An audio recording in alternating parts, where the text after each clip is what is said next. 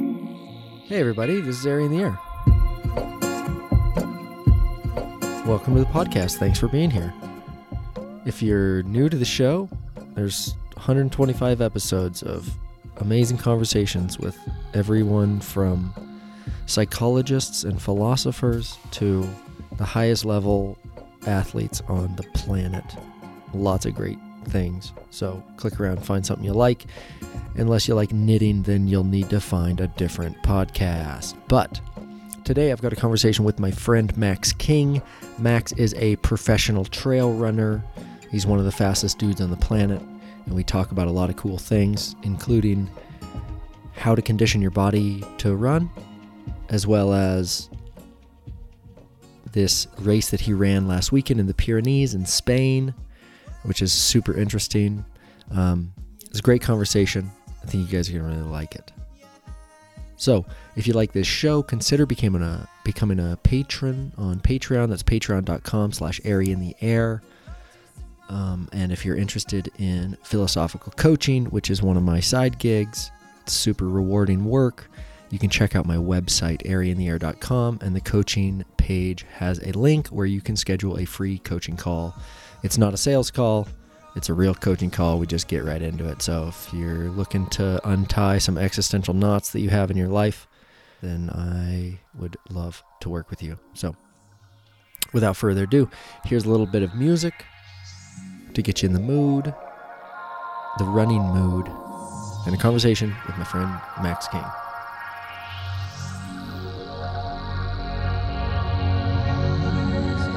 The tides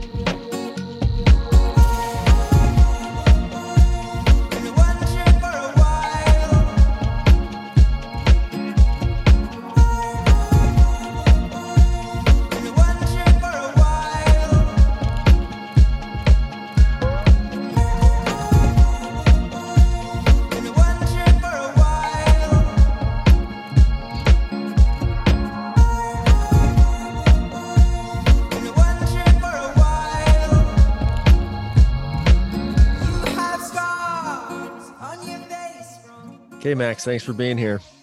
Yeah, thanks for having me on. This is gonna be fun.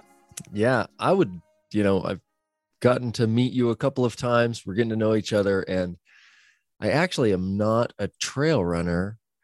And growing up in Central Oregon as an action sports athlete, I've just like this name of Max King has always, I've always known that you were the fastest guy in Central Oregon. But I would love to hear just kind of some background here, how you have gotten into running and what your career has looked like. Fill me in here. All right. Um, so a little bit. I, I've basically been a runner since um, the dawn of time, um, and it it feels like we're we're getting to that point in my career now of like I, everybody makes fun of me now because I'm so old. Um, but yeah, I've I started running in seventh grade, um, and I've been doing it ever since. I was never any good at you know those other sports and stuff, so um, tried playing basketball for a bit, and it was was uh, pretty comical. Let's put it that way. And baseball, same way. So I got into running really early on, and it, I just knew that that was the thing that like clicked for me, and that what I was going to be good at. And so I've kind of always stuck with that. While I, you know, dabble in other things, I do a lot of I do everything, right? It's like Central Oregon. You live here for a while, and you got to do everything. You ski, you climb, you bike, you swim, uh, you paddle. Um, but running's always been my primary, and so I you know, ran in high school, ran in college, um, got out of college, took a couple years off. That's actually how I got into adventure racing, uh, kind of the first go around um, back in like 2004 and 2005. And then got back into running because I, I kind of missed it. Um, became a pro in about 2007. Um, ran for Oregon Track Club for a little bit, um, and so I was over there running for or, or for Oregon Track Club, focused on the Olympic trials. and then I've done uh, a couple of Olympic trials since then. But basically, in like 2012, 2010, 2012, I kind of switched my whole focus over into trail running. Um, and, and, and what was the running before? What were you doing? Was, yeah, it was all track, cross country, uh-huh. road running, um, kind of those traditional like running disciplines that you think of for, for like that you would do in college and, and high school and Got stuff. It. And I focused on those. Um, but you know, like growing up or not growing up, but like living in Central Oregon, I moved here in 2002.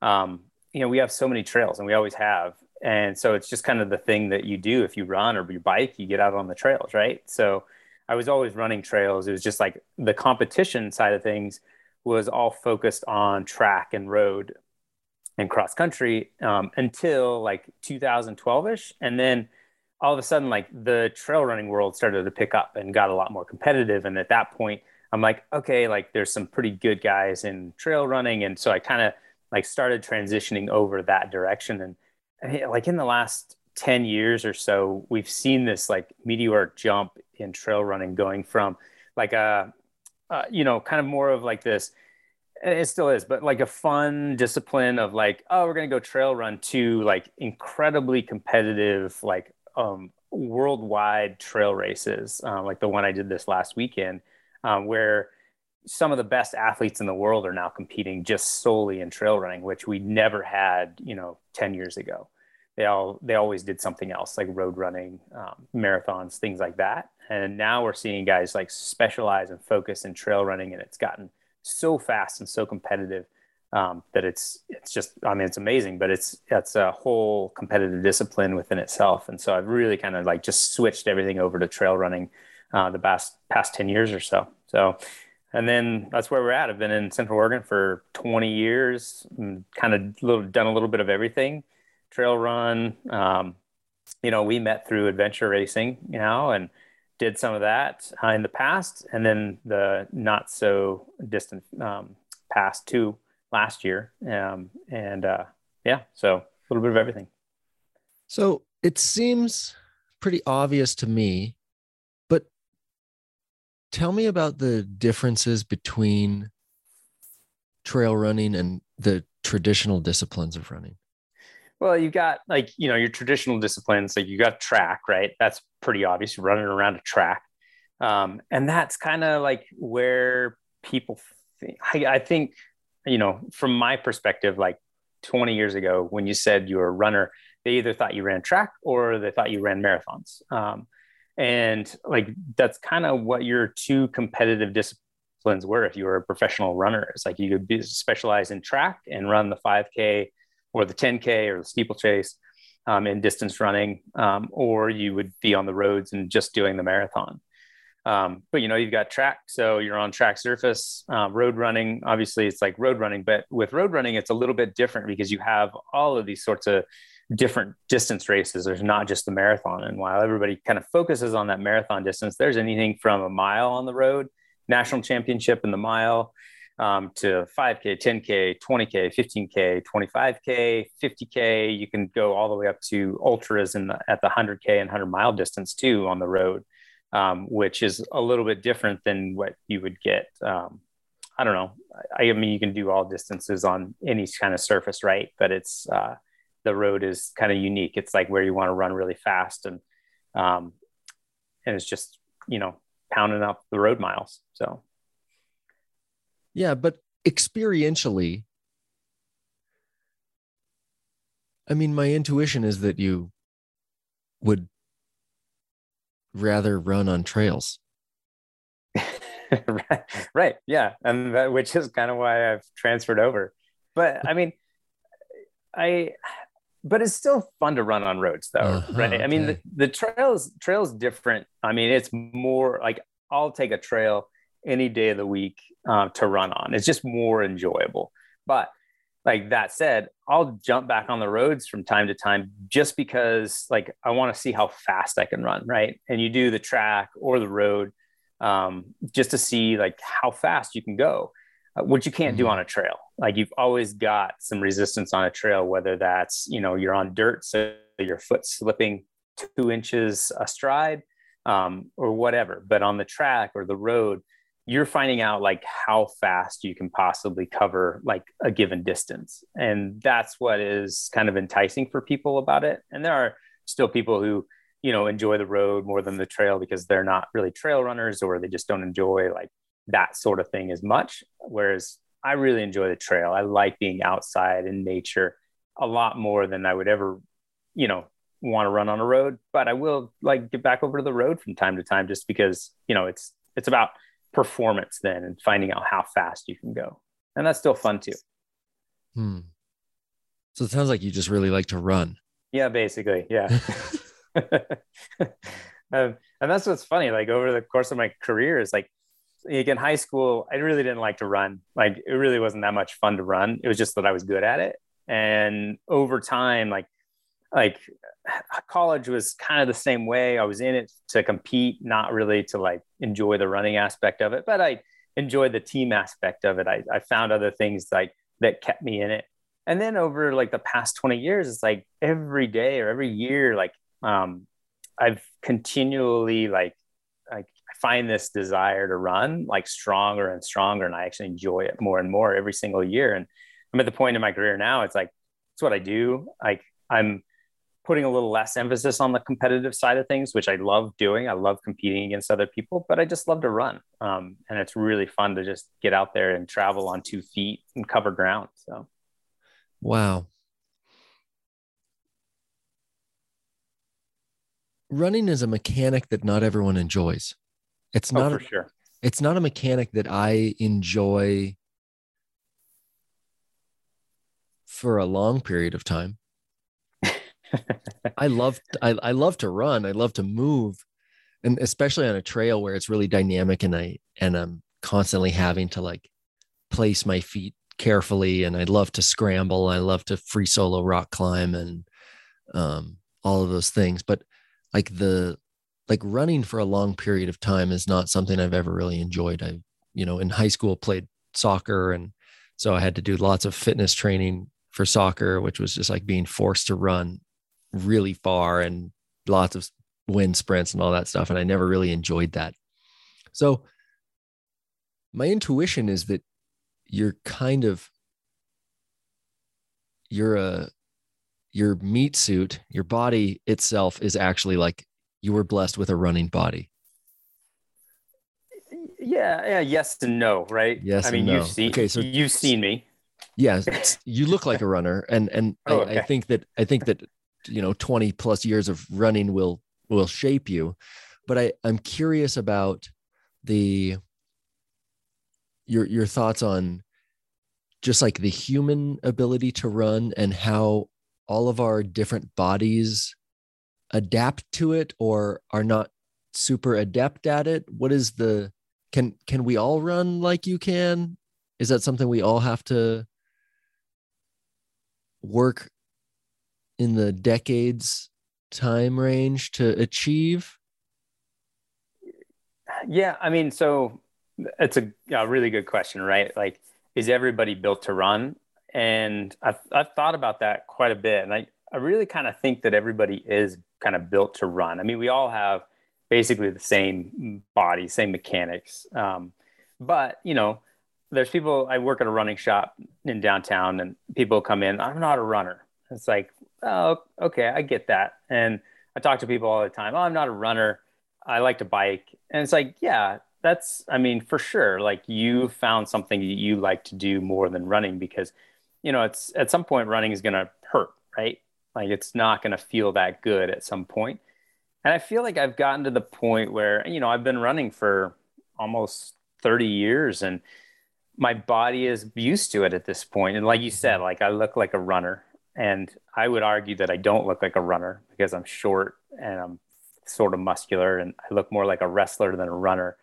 But my body's used to it right? And so i think it takes it takes a lot of time to build build that up to where you're you can just go out for a, a long run and and not have anything hurt. And there are days where i'm injured and it doesn't feel very good to run and, and that's not very much fun but i think what the when the when the joy comes is when you can put aside like thinking about the running side of things and just enjoy what you're kind of experiencing and that's like the the scenery and nature and how your body feels while you're doing it and it feels good.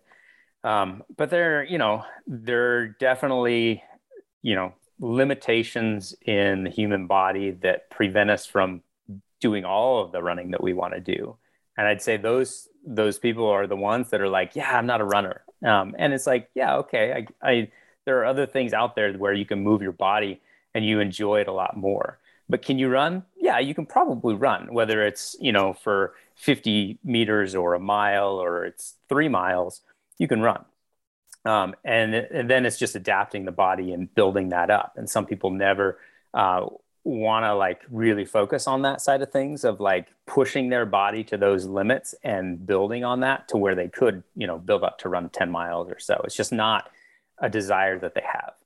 Um, and I totally get that, and it's totally fine. There's a lot of other things that you can do to to move your body and stuff, and and that's what's cool about you know the place that we live in here. It's like you can paddle, you don't have to move your legs hardly at all, um, and you can bike and you can climb and you know do all of those different things where you never really have to focus on just that running piece of it.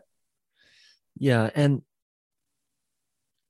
it's interesting though because running seems to be like the innately human thing like it's like um that book born to run that and these different studies that i've that i've come across talking about how basically like a human can like outrun a horse you know? A human can outrun a, a an antelope and like because we sweat and we can just like we can just like endure that movement longer. And it's like there's something really innately human about being able to run. Right. And and that's i feel like that's part of that piece that i've connected with mm-hmm. but i don't think that connects with everybody you know? No it doesn't.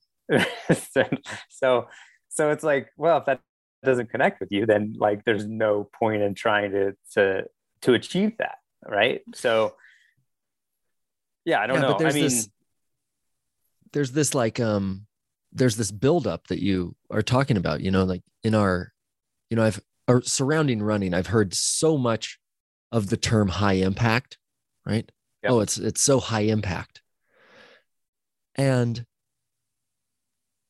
as a longtime freestyle skier freestyle skiing is much higher impact than running i can rest assured that it it's Yes. uh, yeah and it, it takes time you basically have to put up with a bunch of pain to like condition your body to be able to like go off of a jump a hundred times a day and land and land and land and land and so Right.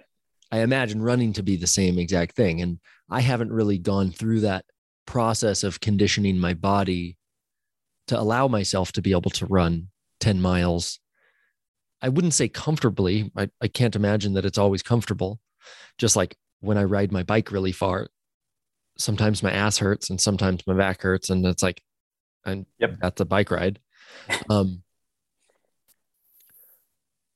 so, what have you noticed about people's management of their own expectations as they attempt to start to run?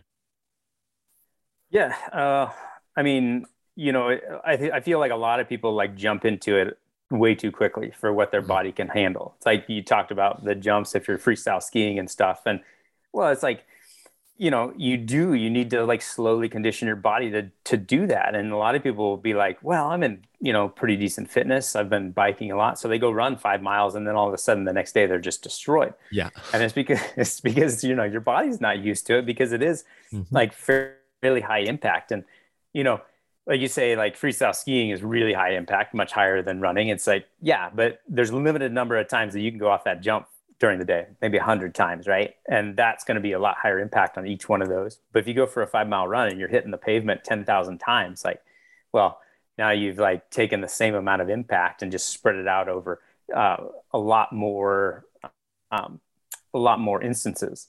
And Mm-hmm. so that kind of changes how that body adapts to that. Uh, and so the same thing you know you have to like take things slowly when you change things about your body. And that's one of the things like Um, I teach a running class at, at Foot Zone, and that's one of the things that I'm always talking about is like, you know what? Like you're changing your stride, you're changing your running form.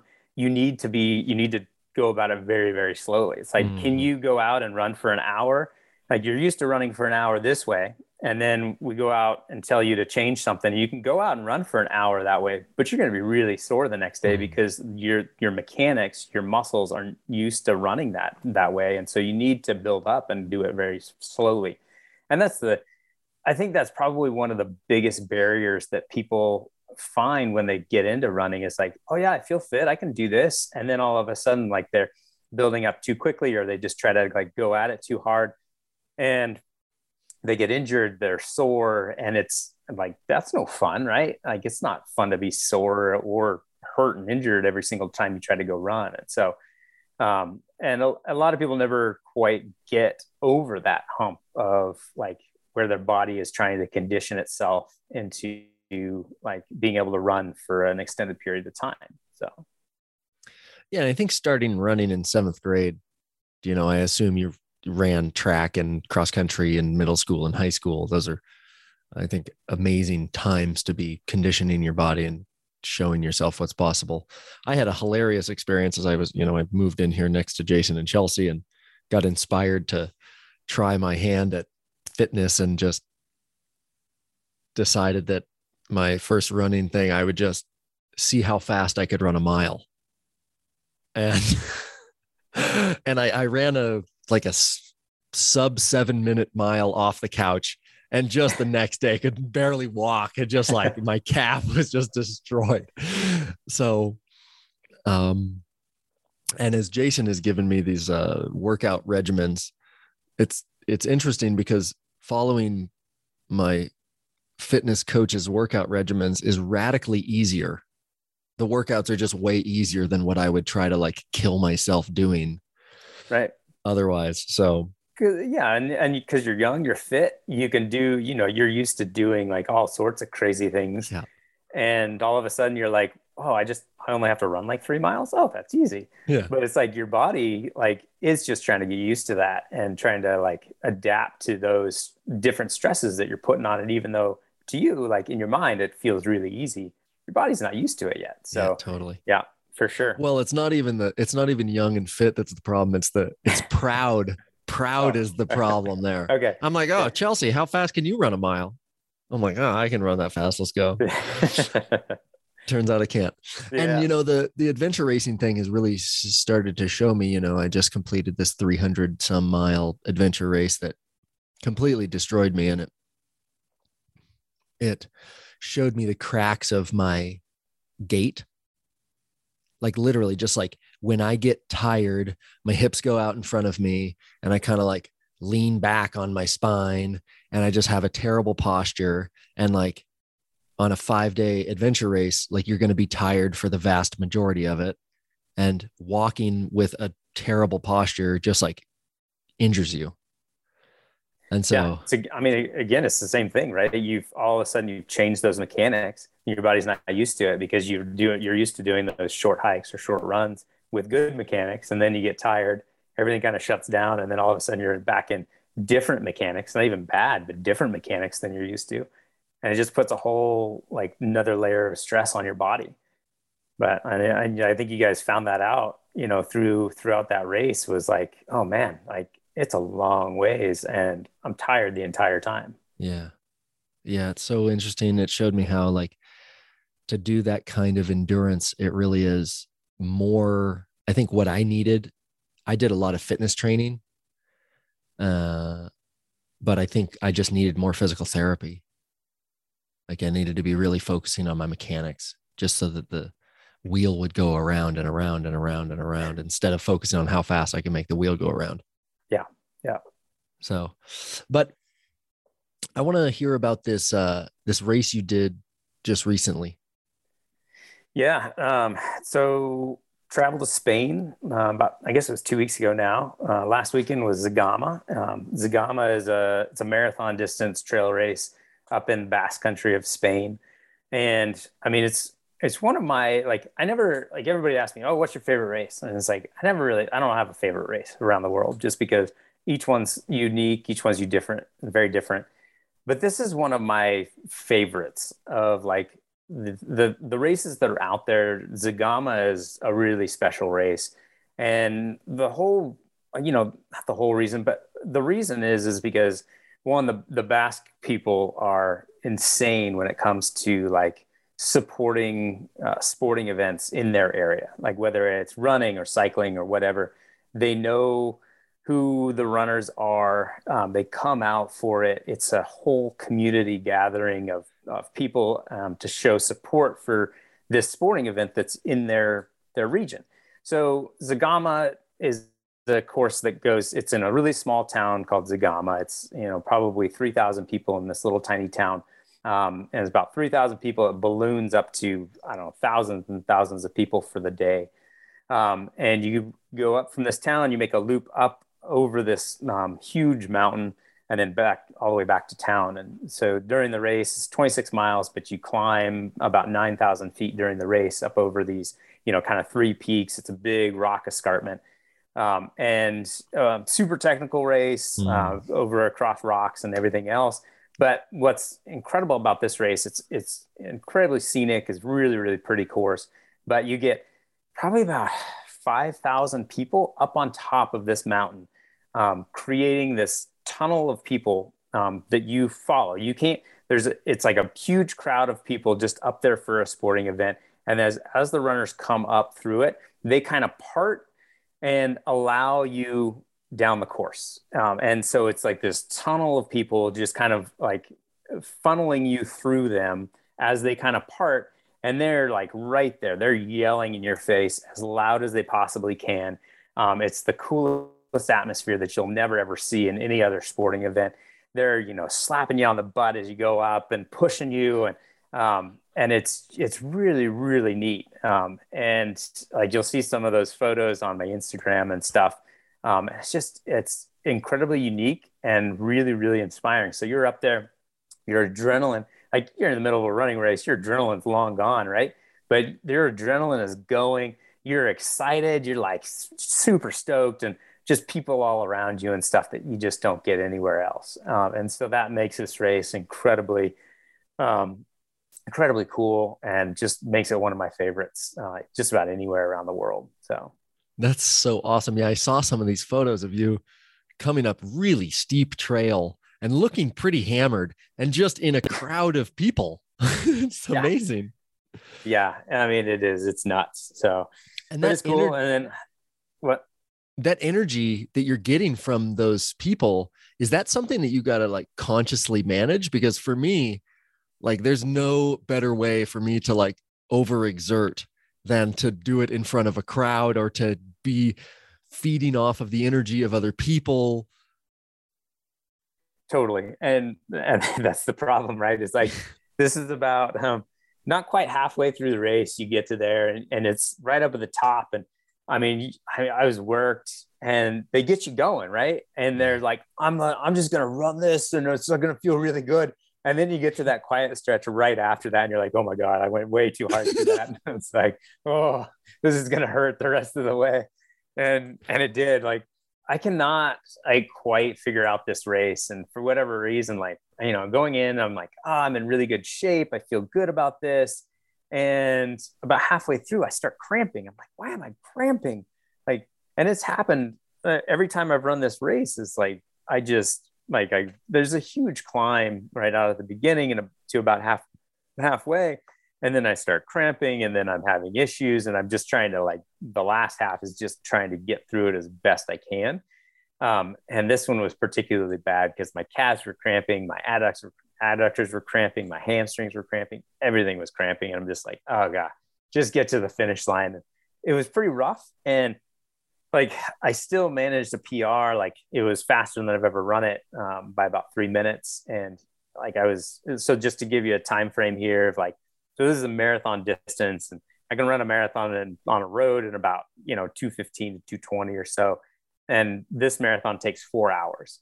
And I've been about, you know, last time I ran it, it was about 402. This time I was 359. So I got just under that four hour mark, which is a pretty big accomplishment for this marathon in particular. And um, every other year that I've run this, um, I would have been top five. Like you look at the results from every other year it's ever been run and would have been squarely like top five. This year I was 16th just because the depth of the race um, and the competition out there was so high um, that there were, you know, 15 guys in front of me that uh, that ran under that four hour mark. So it was incredibly deep and it was amazing. So I'd love this.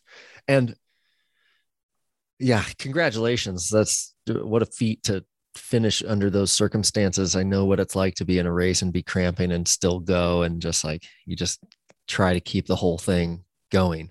So the the race is the same course every time. It is. Yeah. Same okay. course every year. Yeah. And it's got to be super special running in the mountains. And I want to get to that in just a second, but you're talking about the field, the depth of the field increasing.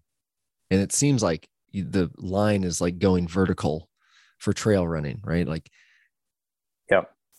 And are these athletes coming from other sports, other disciplines? And like, what do you think is uh, causing this this rapid increase of depth in the in your sport?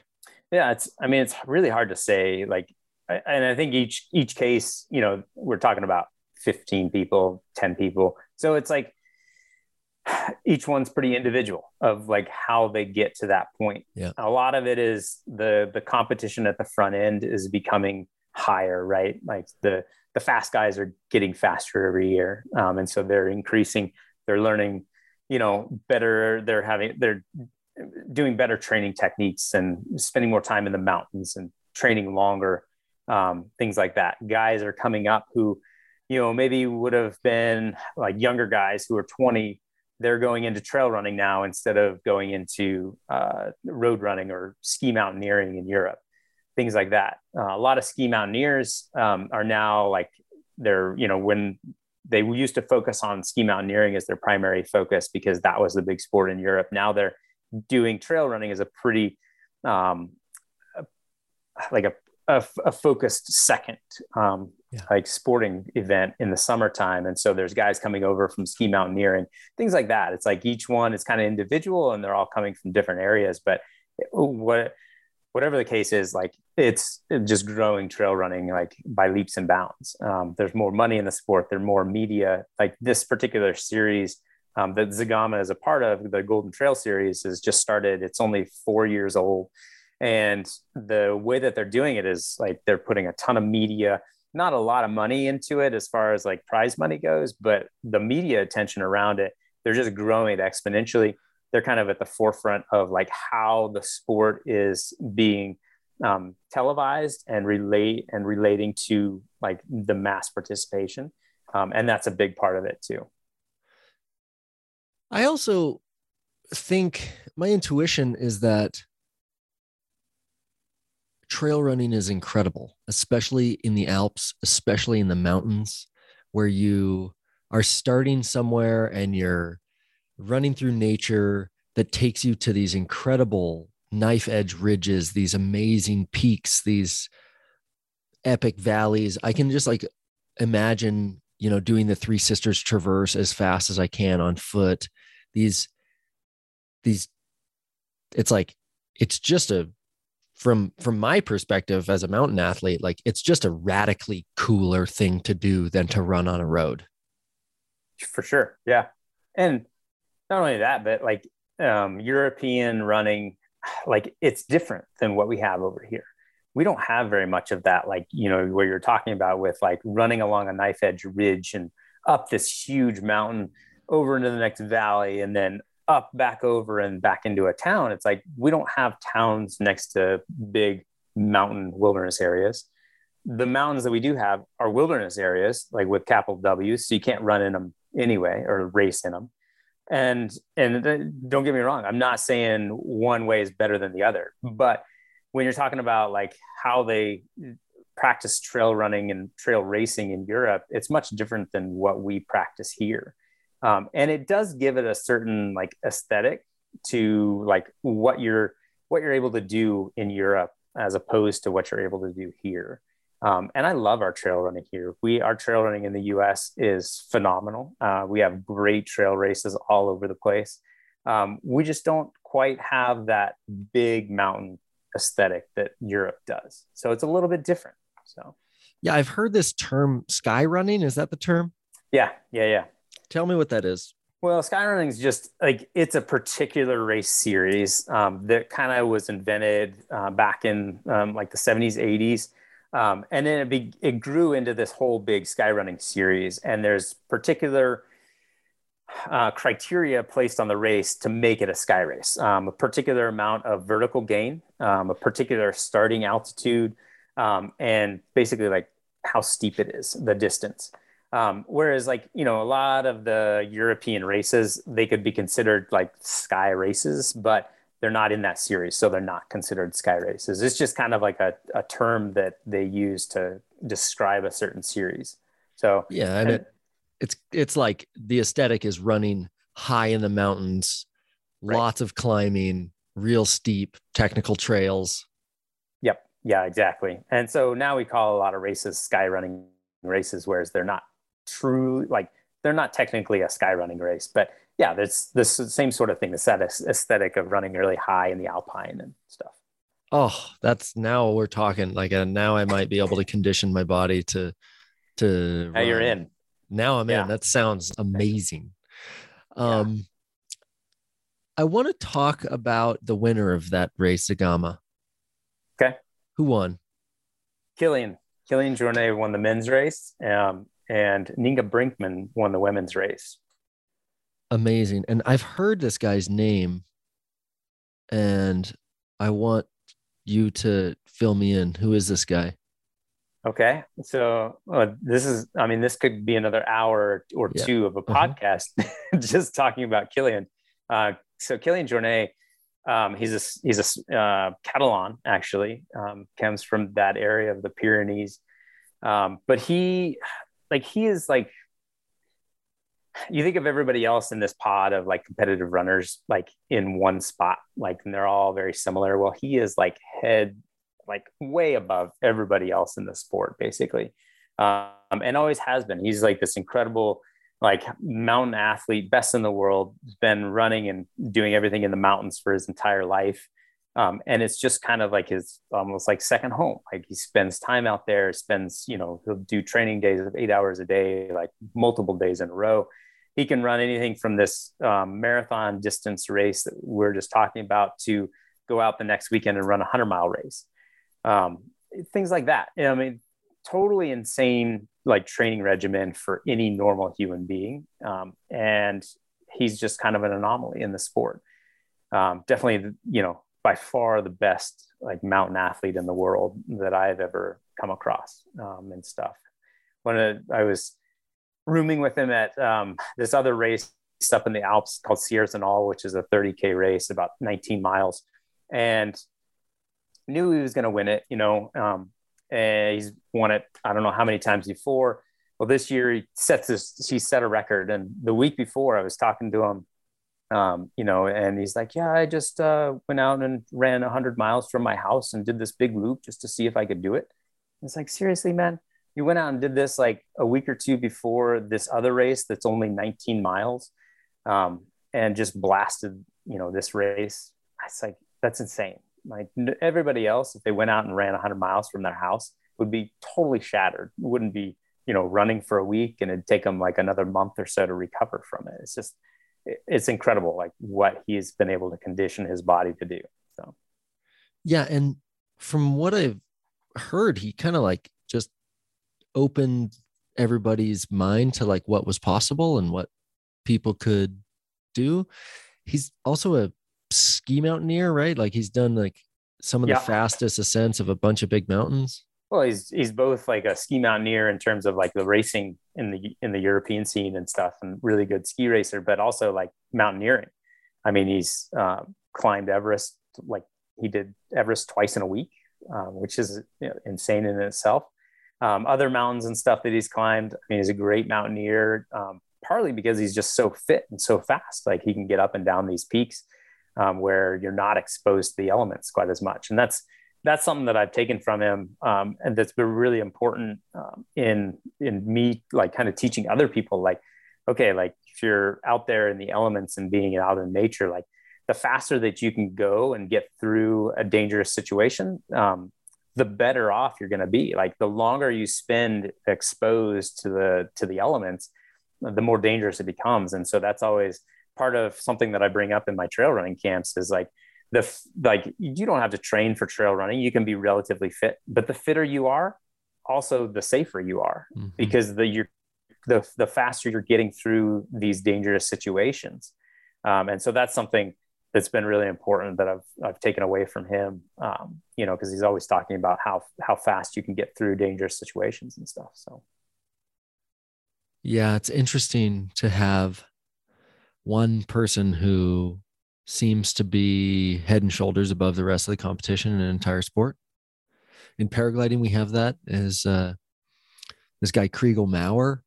He's a Swiss pilot and has won all of the Red Bull X Alpses, which yep. the Red Bull X Alps maybe you've heard of is like this insane 1500 kilometer race across the Alps that crosses the Alps three times from Salzburg, Austria to Monaco. Yep. Um, and he just wins it every time, hands down by big margins. And hmm. it's just like he's he's the bird of the. They call him Chrigel the Eagle. He's just like the bird of the Alps. He just knows the place better than anybody else. He's like the best paraglide pilot, and he's also just so incredibly fit.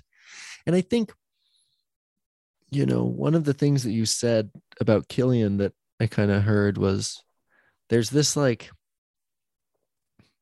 normalization, desensitization, or comfort, confidence that it seems that these guys have that it's just like it's the racing scene is just not quite as stressful and their comfort and their confidence allows them to really just like i don't know be easily in the zone or I, I don't know how I would call it. I've I've seen it in my own sporting where I like, you know, if I can be really, really comfortable on a record distance high line, then I just like walk so well. And it's like, it's not even, it doesn't even fatigue me in the same way. Yeah. Yeah, for sure. And I think that comes with your confidence level. Like everybody, if you're around Kilian, your confidence drops, right?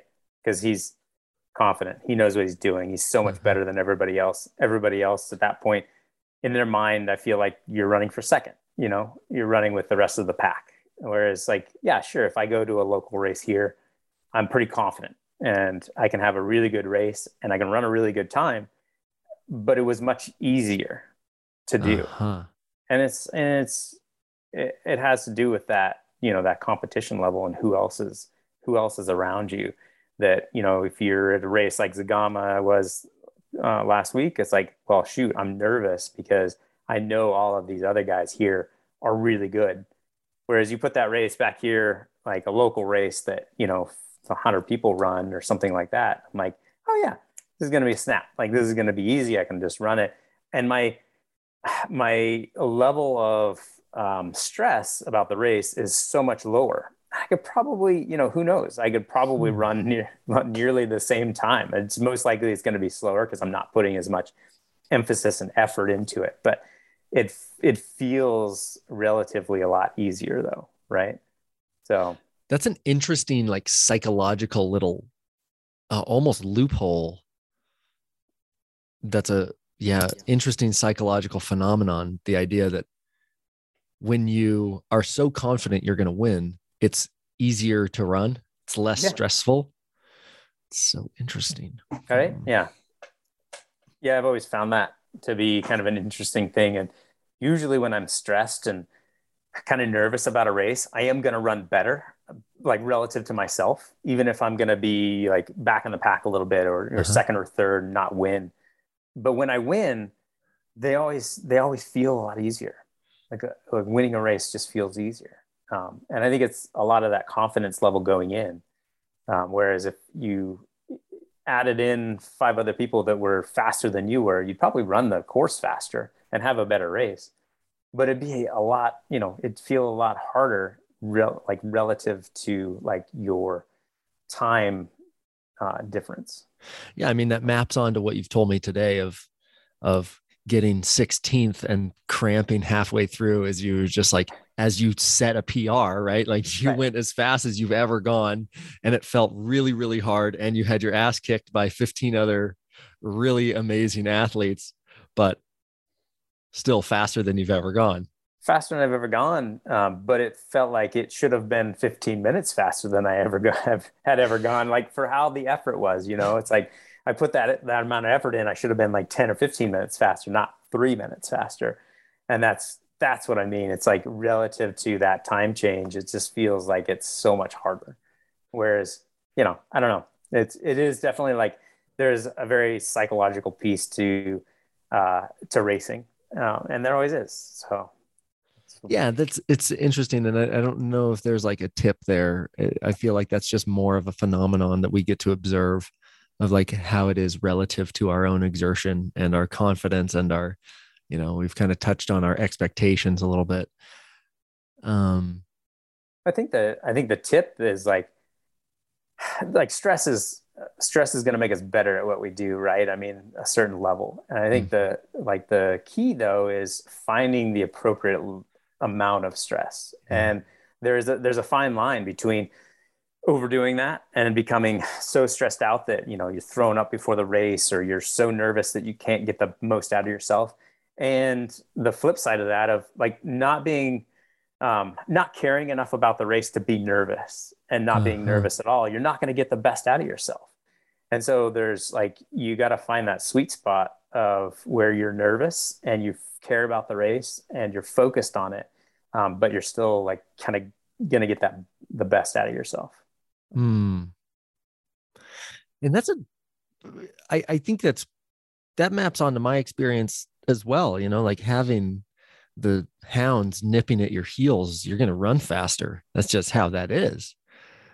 Um, but it's not always easy to modulate my amount of stress around any given situation. No, it's it's definitely not. I I think a lot of that comes with experience though too of like, you know, the one thing that I always tell people like when they like especially a high school kid who can't regulate that um, and they get too nervous for their cross country um, for the high school cross country races for example like one thing that they need to fall back on is like their training. Like okay you've you're super nervous for this. I get that. But look like you're doing the same thing that you've done every day in practice for the last you know how many months?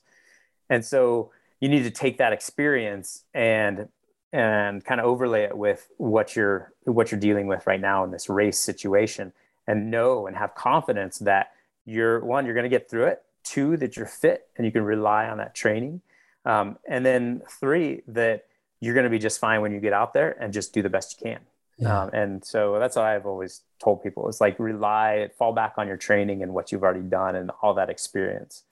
Um, and so you can kind of regulate that that way. Mm. Is that something that you still use? It totally is. Like I train, like in my training and stuff, in my workouts, I I try to you know simulate those workouts and stuff to be similar to a race, so that I know what I'm getting into, and I know like okay, I know this is gonna hurt, um, and I can go into a race like with that confidence of knowing that I'm fit. One, but two, like how it's gonna feel. Um, I think the the biggest thing that gets me nervous is going into something new that I'm not prepared for. Um, like like the adventure race that you did a couple weeks ago. It's like going into that that first year when I did it last year, I was super nervous just because I didn't know like what that was going to feel like. Um, and it's the same thing with getting into a new discipline. Like if I go back and run the steeplechase on the track, it's like I get pretty nervous just because it's been so long and I'm not used to it. And so the more I can simulate that in my training leading up to that race, um, the more confident and the, the better I'm going to feel about that and be able to regulate that stress level. That's awesome. And that's great insight. I also I want to, you know, I'm 33 years old. And I'm curious about how you've experienced your fitness and your aptitude as you've aged. How old are you now? 42. 42. And you look great and you seem to be totally fucking crushing it. So Oh, I'm. I'm curious how, you know, from seventh grade until 42, you seem to be keeping up with the fastest people in the world still. So what's that been like? I mean, it's it's been awesome. I mean, I I can't believe I'm still able to do what I'm able to do. You know, and and I've I've looked at it like critically of like, okay, why? But I, you know, and I can't totally put my finger on exactly why. I there's certain things that I do to keep doing it. I mean, I think one, the the probably the biggest and the main thing is just the desire to keep doing it, right? But where does that desire come from? I don't know but I, I desire to keep doing it. And so I, I love doing it. I have the passion for it. I want to keep doing it as long as possible. And so that kind of keeps me going from day to day and from month to month and race to race of like, okay, I just got to, I'm just doing this. This is what I do. And I'm just like in a routine, routine, and that's what I do. I think the other piece of it, though, that a lot of people run into is that injury side of things as they get older. And I think there, I think one, I've been lucky. Like you said, like I feel like I have a runner's body, I guess. And mechanically, I'm I'm pretty good. Um, I've run into injuries here and there, but for the most part, like I've been able to get through them and they haven't been so catastrophic to say, okay, I'm done. They've always been little things of like, okay, I can get through this and then start training again and get back into shape. And I always feel like I can get get back to that. And I've lost a little bit of speed over the the last few years, I'm sure. Um, I don't do as many speed workouts. Um, I focus more on the endurance side of things and stuff, but I'm still able to handle the volume that I've always been able to handle, even if I have to make sure that I'm recovering and taking care of my body a little bit better than I used to. Hmm. And so staying on top of things that get tight, um, rolling, like nutrition, all of those sorts of things that I've kind of always done. Like I just have to pay a little bit more attention to it. Um, and like I said, I, I do feel like maybe I've been a little lucky with um, with the injury side of things and and what my body is a, able to handle too. So Amazing. Yeah. So you're an inspiration. I'm so glad you're still crushing it at your age. Gonna keep going as long as I can. Yeah. So So- that's a great segue. What's the, what's the future of your running career look like? What do you, what do you have aspirations for? And what do you, what do you have hopes for? Yeah, um, it's a good question. You know, this year, like doing Zegama again and and this uh, the Golden Trail series, being at the highest levels of the sport, that is like this year I was coming in and I'm like I got really fit and I'm like okay I want to see what I can still do at this highest level, but I have to be honest with myself like that's becoming a little less important. Um, Mhm. But trail trail racing and stuff is always going to be important. So now I'm kind of focused a little bit on um, those other races that have been kind of on my bucket list, you know, the things that I've never quite gotten to. And a lot of those are, are historic races that I, you know, that have a lot of tradition that I've always heard about that maybe aren't all that competitive anymore. Um, but it's things like the Escarpment Trail Run in New York um, and uh, Mount Marathon up in Alaska and things like that that have like I pick my races based on kind of three things like com- competition level, um, history and tradition behind it, and then like the the kind of the aesthetics of the course. Um, and the aesthetics of the course and the traditions don't always play into being competitive and i've been really focused on the competitive side of things like trying to get into the most competitive races um, because that tends to get you the most attention uh, for sponsors and stuff and so now though i'm kind of changing that and i want to focus a little bit more on that tradition and those the aesthetics and stuff like that and do some of those races that I've I've missed out on in the in the past because I've been focused on that competition. Awesome. What a great vision for that. Yeah. Go back and do the things that are amazing that you wanted to do that you may have been drawn away for, for sponsorship's sake.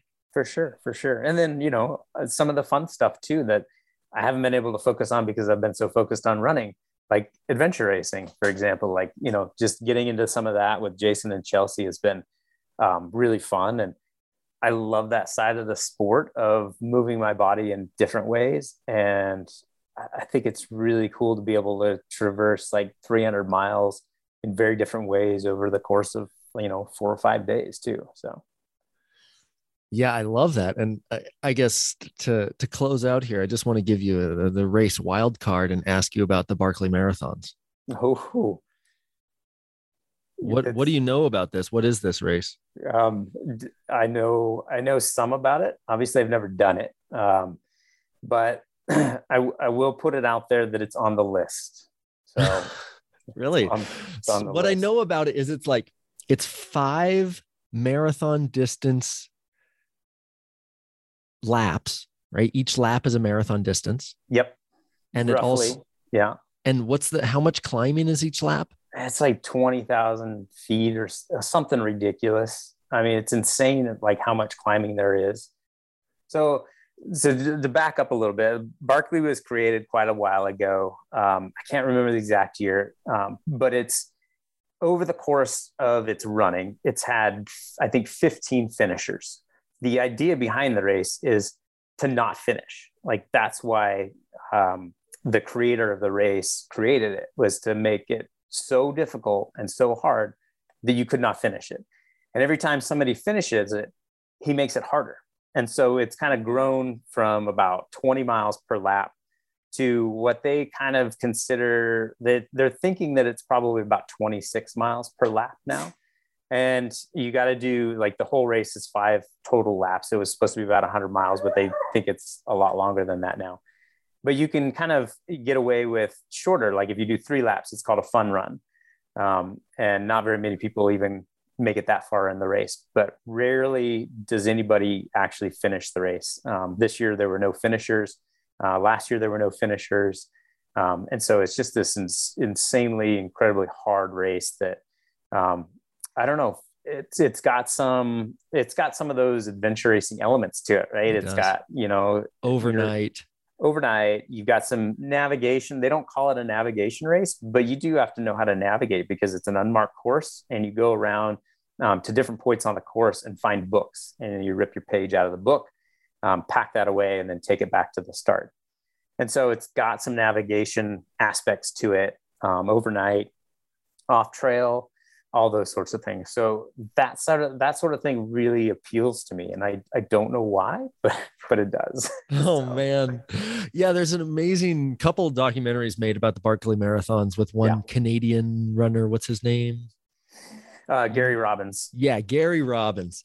And the documentary is just so incredibly well done. And it finishes as Gary nearly completes it and comes in moments before after having get gotten lost and he's tried so hard and just like collapses into a heap and sobs. It's just like there's yeah. the the amount of human effort for just arbitrary inspiration is just it's heartbreaking and it's inspiring. It's incredible. It's just like it's so good. So if you ever want to do the barkley marathons i'll go out there with you that's it. It's in connecticut or pennsylvania or something like Tennessee, tennessee actually. Tennessee. Yeah. So but yeah max thanks so much this has been awesome cool, man. Yeah. That has been good conversation. Thanks a lot. Um, yeah.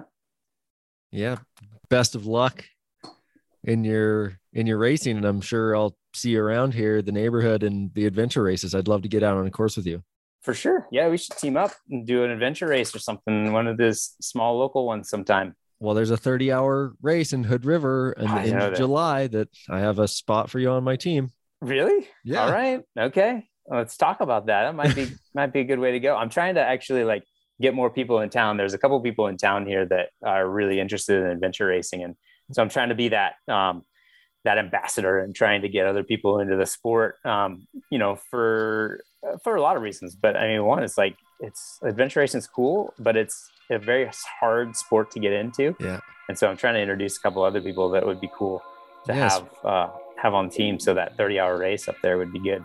yeah especially your hyper fit running buddies you know like we got to get colton gale we got to get colton in on an adventure race Yep, exactly. Some of those guys, and yep, see what they can do on a mountain bike and in a river. So, exactly well thanks so much man it's been great yeah, thanks for having me on. Okay, everybody. I hope you enjoyed that as much as I did. super cool to find out a little bit more about Max and his history. And, and like I mentioned, I basically have just known his name around Central Oregon as being the fastest dude on two feet. Um, and it's nice to hear a little bit of the sur- surrounding backstory there. So, if you like this show, click around, leave a review, download the episodes. Reviews help, I think, and not as much as patrons on Patreon. That's patreon.com slash airy in the air for as little as $5 a month. You can just put a coin in my hat. It really helps this show go around. Also, if you're interested in philosophical coaching and you want to untie some existential knots through dialogue, I'm your dude. Check out airyintheair.com. The coaching page has a link for a free coaching call. Would love to work through some of that stuff with you. In the meantime, I'll be out adventuring, collecting new insights, and I'll bring them back to you here on this podcast. We'll see you on the next episode. Thanks, everybody.